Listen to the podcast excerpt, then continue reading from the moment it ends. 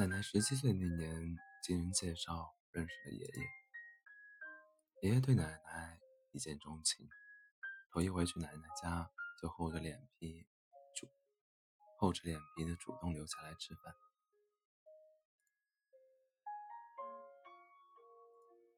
那天中午，家人刚好不在，奶奶是家中的小女儿，从没做过饭。她说：“我不会。”想借想借此打发爷爷走，爷爷继续厚脸皮：“你随便弄点，你做啥我都吃。”于是奶奶拿前一天剩下的红薯丝和米饭给爷爷做了个炒饭，炒糊了，又黑又硬，像一坨锅巴。用现在的话说，就像是一份黑暗料理。爷爷居然傻呵呵的把它吃了个精光。奶奶笑了，他们的事儿也就这样成了。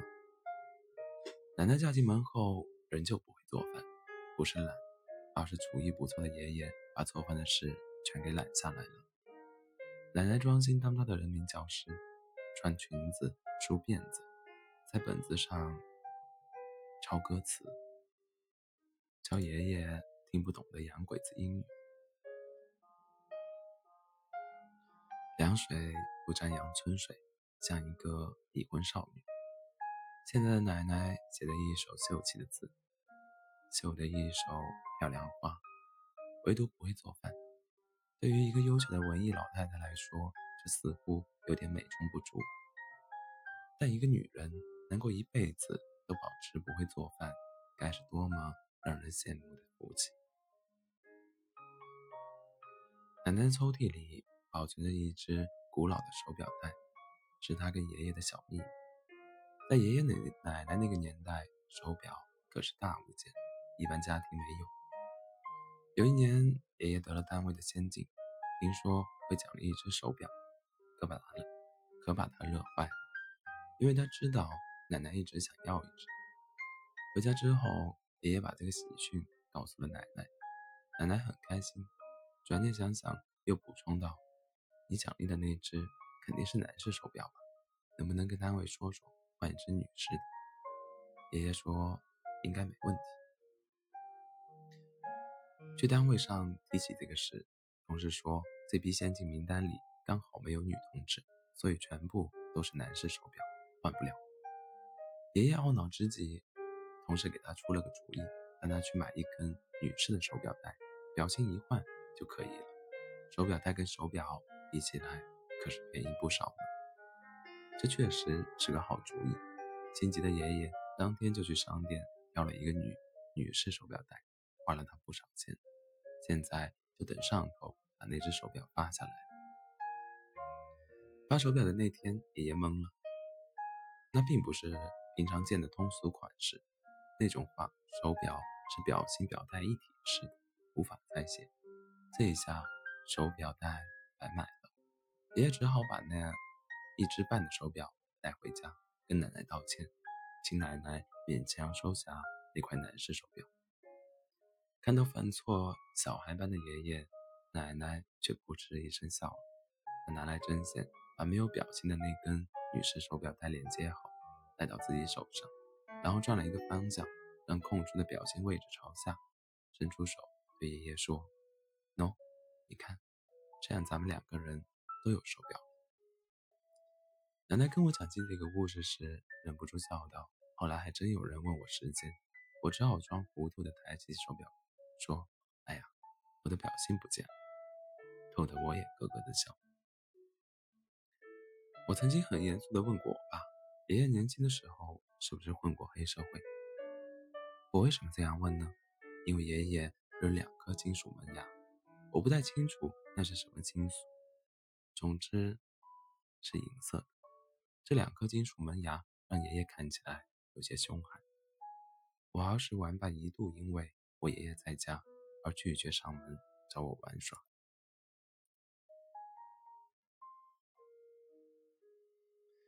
爸爸说：“爷爷摔掉门娃门牙这事儿，按理来说得怪我。”奶奶生爸爸的那晚没有什么前兆，爷爷刚好因为工作在单位过夜。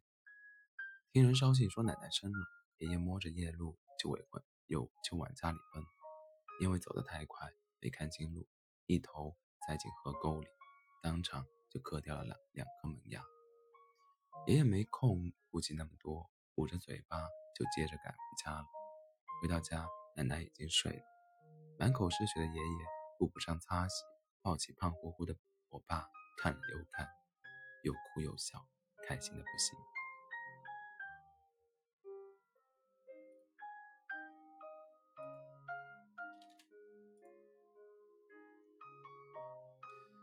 声音声响吵醒了奶奶。刚生完孩子不久的奶奶迷迷糊糊的，只是希望看见一个满口是血的人抱着爸爸，似乎快举到嘴边。奶奶大喊：“可不能吃啊！来人啊！有人吃孩子！”爷爷叫着奶奶的名字，连说几句：“是我啊，是我。”才让奶奶彻底清醒。奶奶看到没了门牙的爷爷，心疼坏了。爷爷掂量着八斤多沉甸甸的我爸，也心疼坏了奶奶。后来爷爷去补了牙，大概是因为那时候技术有限吧，补了两颗金属，看起来凶凶的牙。那次治以后，爷爷咀咀嚼起食物来都变得不那么方便，好像提前迈入了老年。一晃啊，曾经瞧襁褓里胖乎乎的爷爷的儿子。成了如今成熟稳重的我的爸，奶奶也从亭亭玉立的大辫子姑娘变成了如今满头白发的衰老模样，而爷爷却停止了变老，他沉睡在那个温暖的午后。爷爷走后，奶奶整个人黯淡了下来，像明亮的人生突然关掉了一盏大灯。爷爷是土葬，他平常随身携带的物品都一并。给他放在棺木中，其中包括那个他使得不利索的手机。奶奶会在深夜睡不着时拿出电话拨打爷爷生前的电话号，听见电话那头传来“对不起，您拨打电话已关机”，就像听到爷爷在跟他说晚安，他才安心睡去。我让奶奶不要再打了，因为不久后电话会停机，号码会被人重新使用。对方接通的一刹那，把奶奶吓坏了。奶奶说：“没关系，不会被人重新使用。我给你爷爷充了好多好多话费。”奶奶在公园散步的时候，被人抢了手里的小钱包，她回来哭。我们以为她是心疼钱，安慰她那点钱不算什么，人没事就好。她说。我不是心疼钱，我就是难过。我以前也在那个公园散步，从没碰到过坏人。现在他们看我没了老伴，觉得我好欺负。再相爱的两个人，也终究无法陪伴彼此一辈子，这就是爱情里最遗憾的事情。奶奶陪伴了爷爷，陪伴了奶奶大半辈子，剩下的小半辈子就由我们来陪。奶奶说：“她余下的时光，都是通往爷爷的路途。多活一天，开心；少走几步，也开心。”晚安。